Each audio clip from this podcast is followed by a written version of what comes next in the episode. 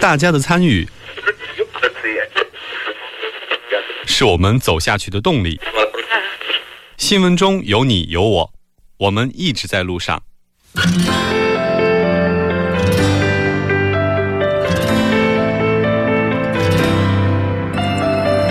参与我们的节目，您可以通过手机短信的方式发送短信到井号幺零幺三，每条短信会收取五十韩元的通信费用，或者可以进入我们官方网站三 w 点 tbs 点 s o u r 点 kr 进行留言，我们期待大家的参与。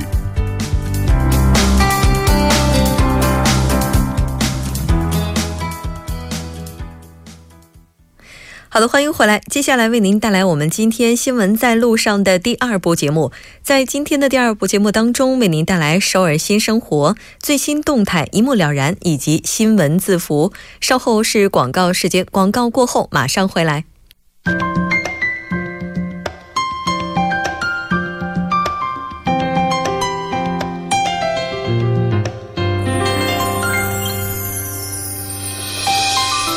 首尔新生活为您介绍首尔市为在韩外国人推出的优惠政策、开办的教育讲座、举行的庆典等等。那接下来马上就进入我们今天的首尔新生活。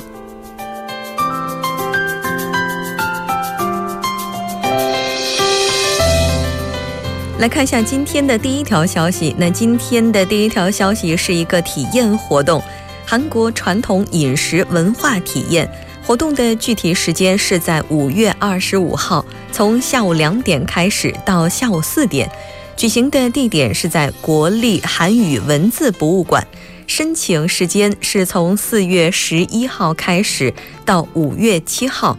您可以登录三 w 点 global 点 s o u r 点 g o 点 k r 斜线 y e o n n a m 这个网站进行申请。当然，你也可以通过拨打电话零二六四零六八幺五二零二六四零六八幺五二进行更加详细的咨询。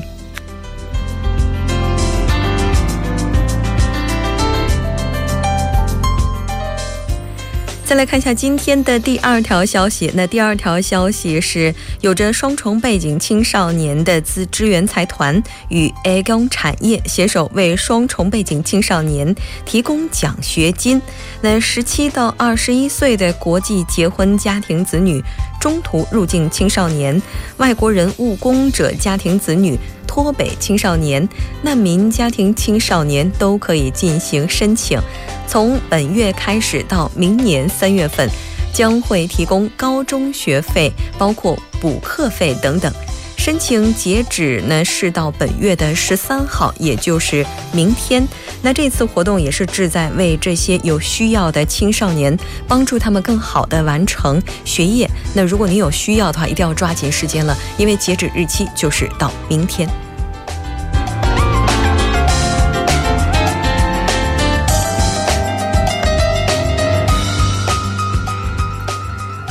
好了，再来看一下今天的最后一条消息。那最后一条消息依然是一个活动。那这个活动是一个教育活动，二零一七年子女健康增进教育，时间是在四月二十八号，从下午四点开始到下午六点，地点呢是在首尔城东区多文化家庭支援中心二楼项目室一号教室。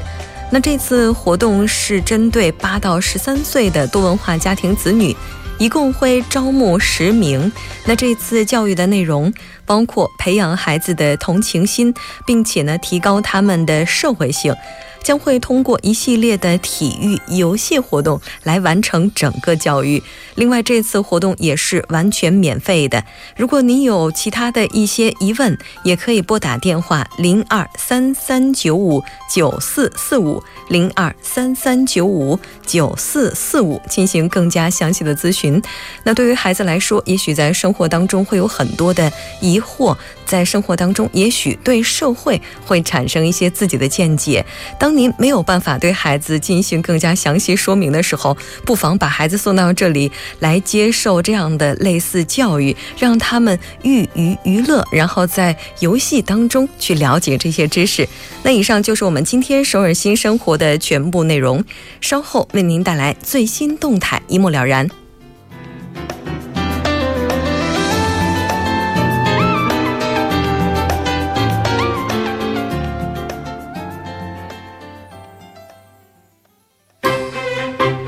闻中有你有我，我们一直在路上。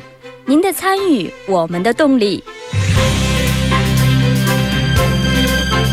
参与我们的节目，您可以通过手机短信的方式发送短信至井号一零一三，每条短信会收取五十韩元的通信费用。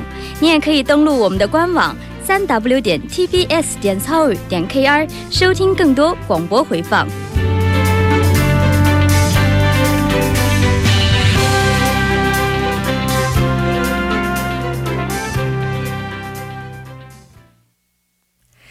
最新动态一目了然，接下来我们就要通过嘉宾的独特视角来了解现在的最新动态。今天我们请到的嘉宾依然是来自首尔大学的董科董博士。那董博士你好。吴真你好，非常高兴能够跟董珂来了解目前的最新动态。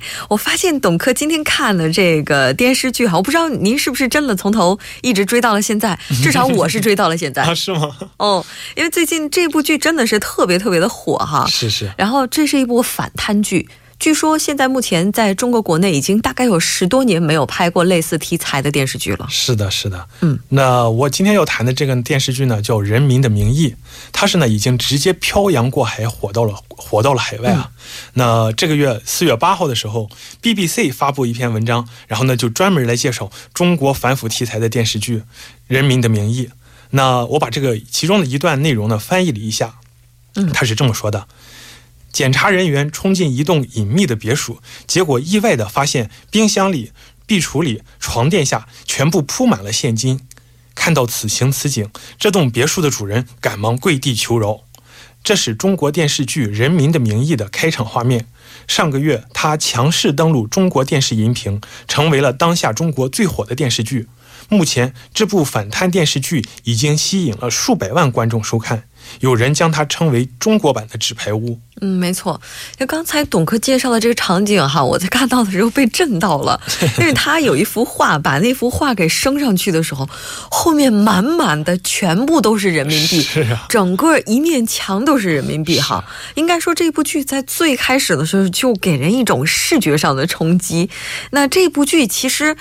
如果说它是二零一七年中国最火的剧的话，到目前为止是不过分的。是的，因为它至少让很多以前只追《甄嬛传》的人都开始追它了。对，甚至有很多年轻观众也来看这些这个演员年龄在平均四十岁以上的这些叔叔阿姨演的这个剧，也开始追了啊！对 对，放弃小鲜肉，开始追叔叔阿姨了啊！对，而且据说里边那个郁达书记啊，还有那个什么叫李李达康哈达康市长，都已经开始有自己的粉丝群。是，而且下边还互掐呢。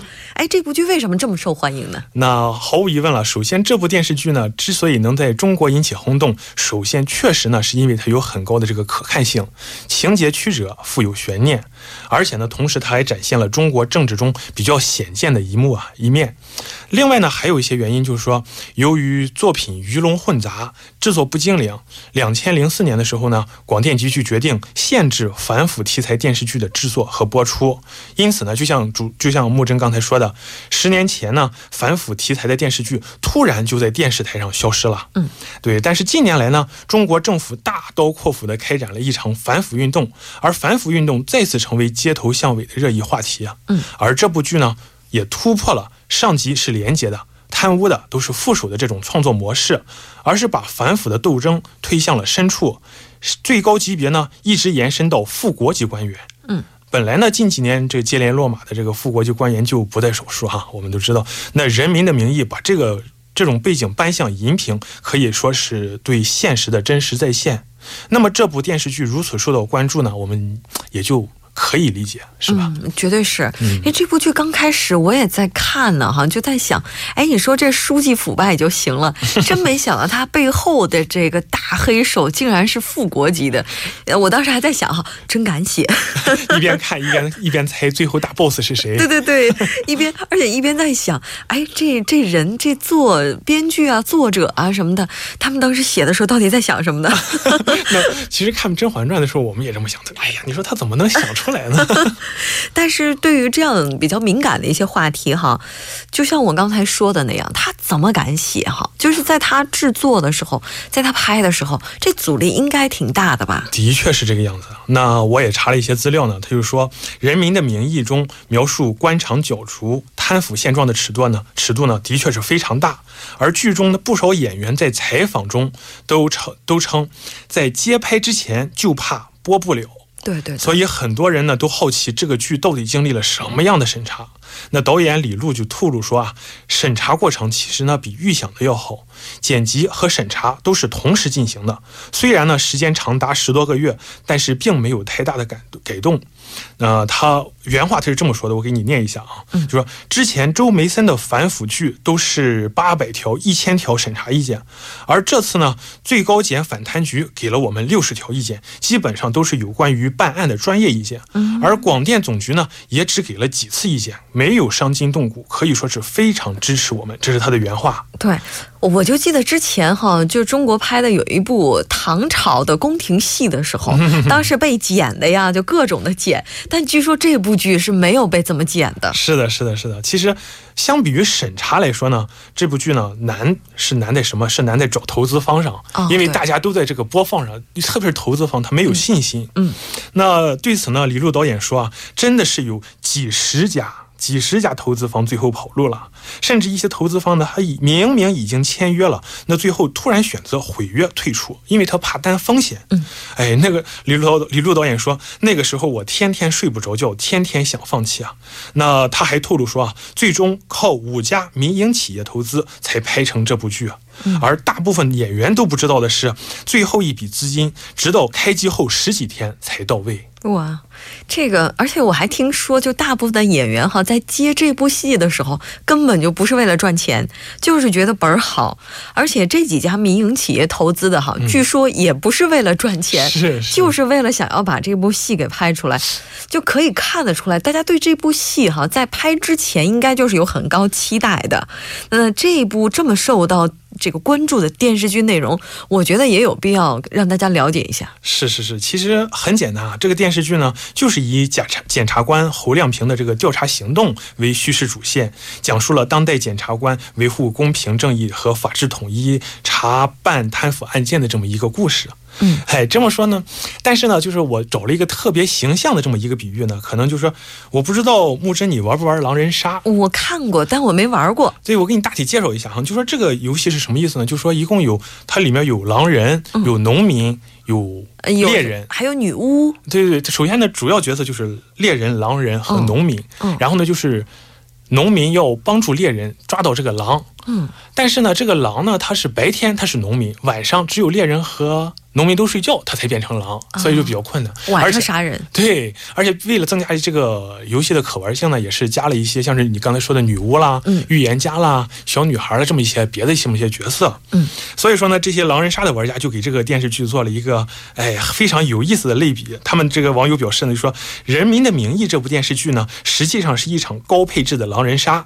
嗯，哎，真是，你想想看，中间那几个主角，就特别那几个位高权重的。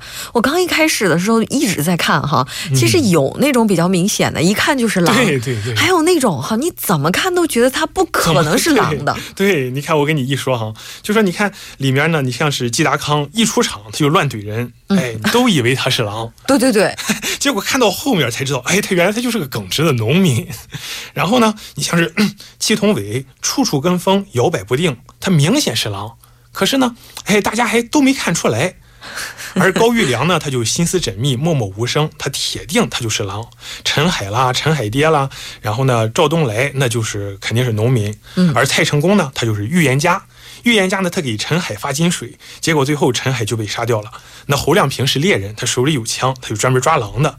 那女巫呢，可能就是沙书记。那全场人都想跟他站在一队。嗯，这么一说就比较 比较有意思，比较好理解了，是吧？哦，但是这猎人哈，这个他要是一个不小心给放错枪了，可就有人无辜的中招了。但里边这个蔡成功，如果说他是预言家的话，他也经常乱指人。我觉得这盘局哈，就是被蔡成功给搅的特别混的感觉。但是不管怎么样，这部剧的反腐力度哈，确实是到目前为止是空前的。也许他可能会掀起另外的一股热潮，就是掀起一股反腐剧的热潮哈。是。但是不管怎么样，它是一个有益的尝试。是的，是的。那非常感谢今天董克做客我们的直播间，我们下期再见。谢谢木真。好的，接下来我们来关注一下这一时段的路况、交通以及天气信息。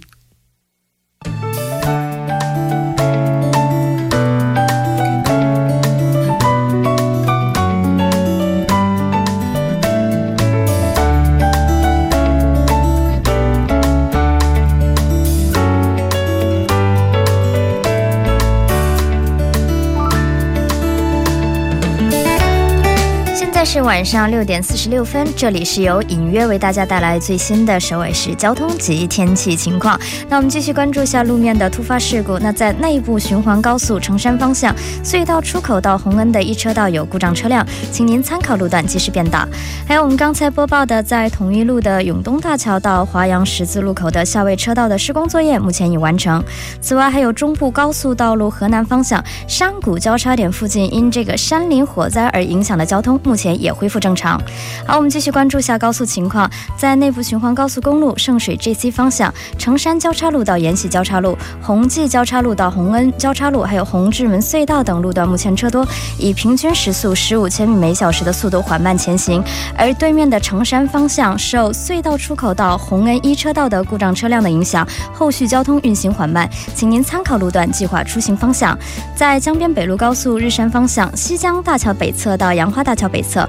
马浦大桥北侧到西江大桥北侧，铜雀大桥北侧到汉江大桥北侧，还有盘浦大桥北侧到铜雀大桥北侧，以及汉南大桥北侧到盘浦大桥北侧，还有圣水大桥北侧到东湖大桥北侧等路段，目前车多，运行缓慢，平均时速以二十千米每小时的速度前行。而位于对面的九里方向，是从嘉阳大桥北侧到南至 IC，成山大桥北侧到杨花大桥北侧，还有马浦大桥北侧到元小大桥北侧，以及汉江大桥北侧到铜雀大桥北侧，盘浦大。桥北侧到汉南大桥北侧、圣水大桥北侧到永东大桥北侧等路段，目前交通比较繁忙。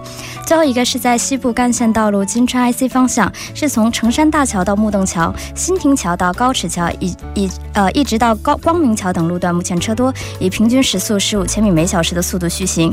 我们看一下具体的播报情况：今天晚间至明天凌晨晴，最低气温零上六度；明天白天晴，最高气温零上十九度。好的，以上就是这一时段的天气交通信息。稍后还会再回来。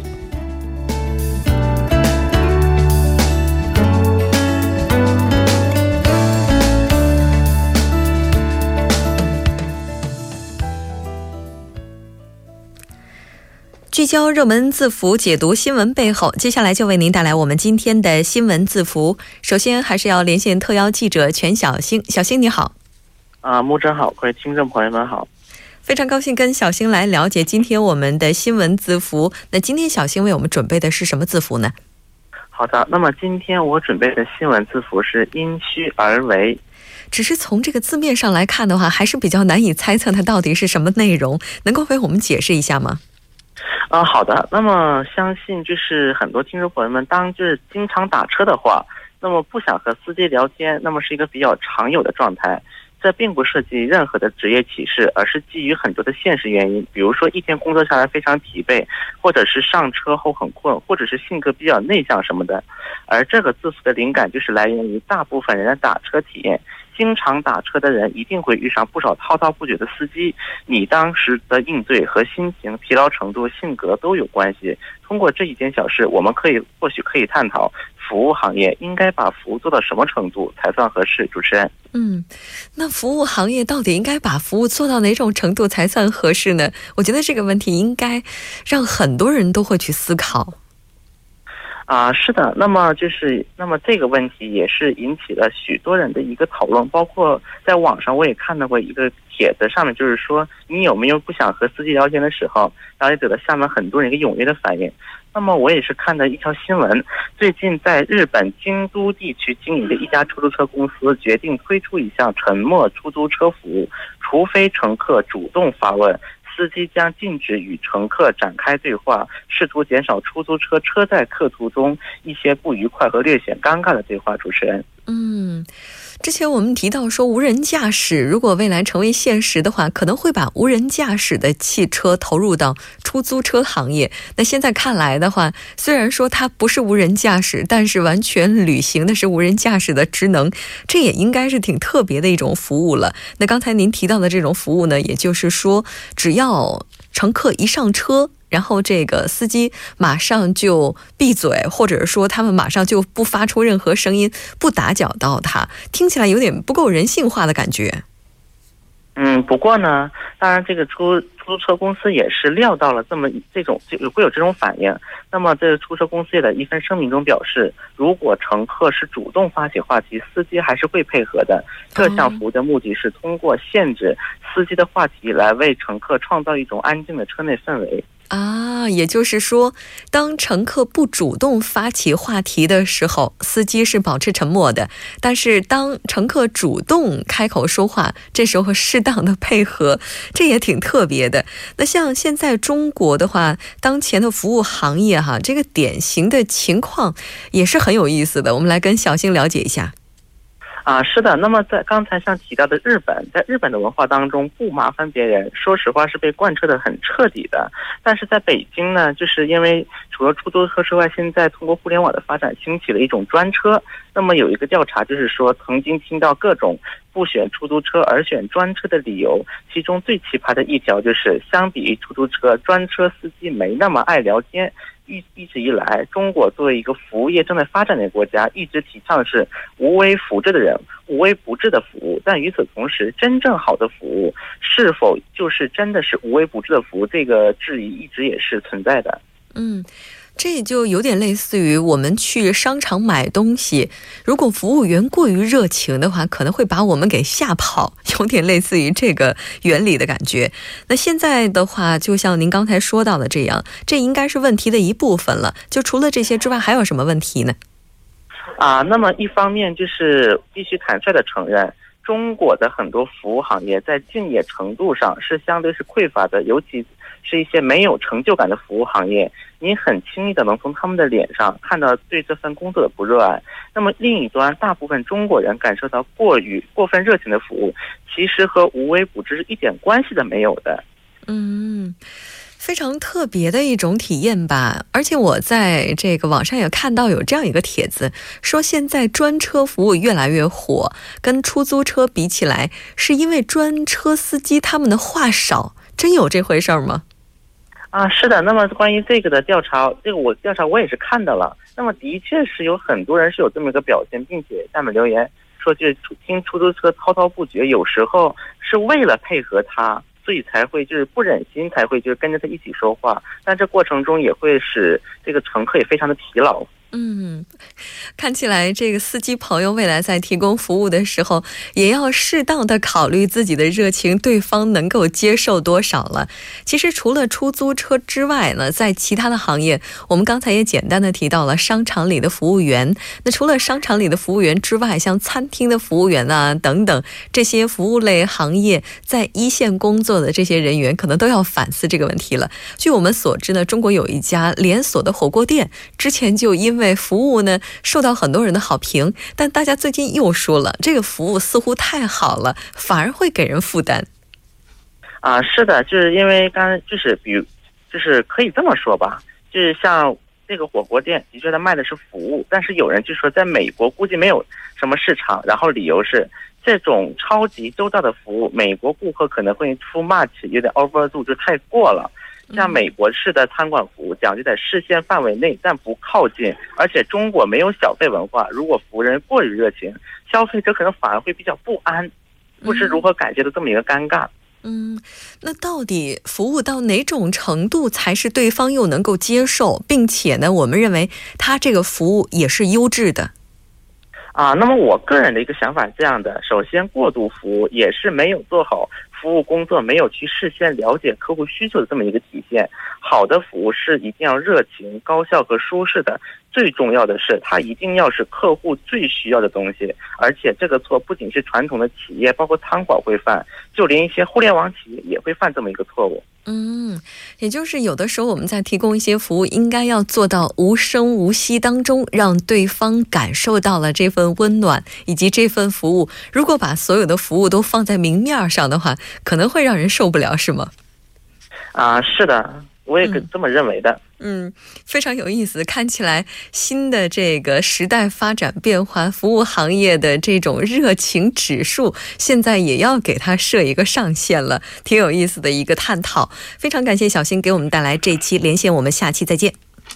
再见。那好的，到这里我们今天的这一部分就是这一些了。那在稍后整点过后，为您带来我们今天的第三部以及第四部节目。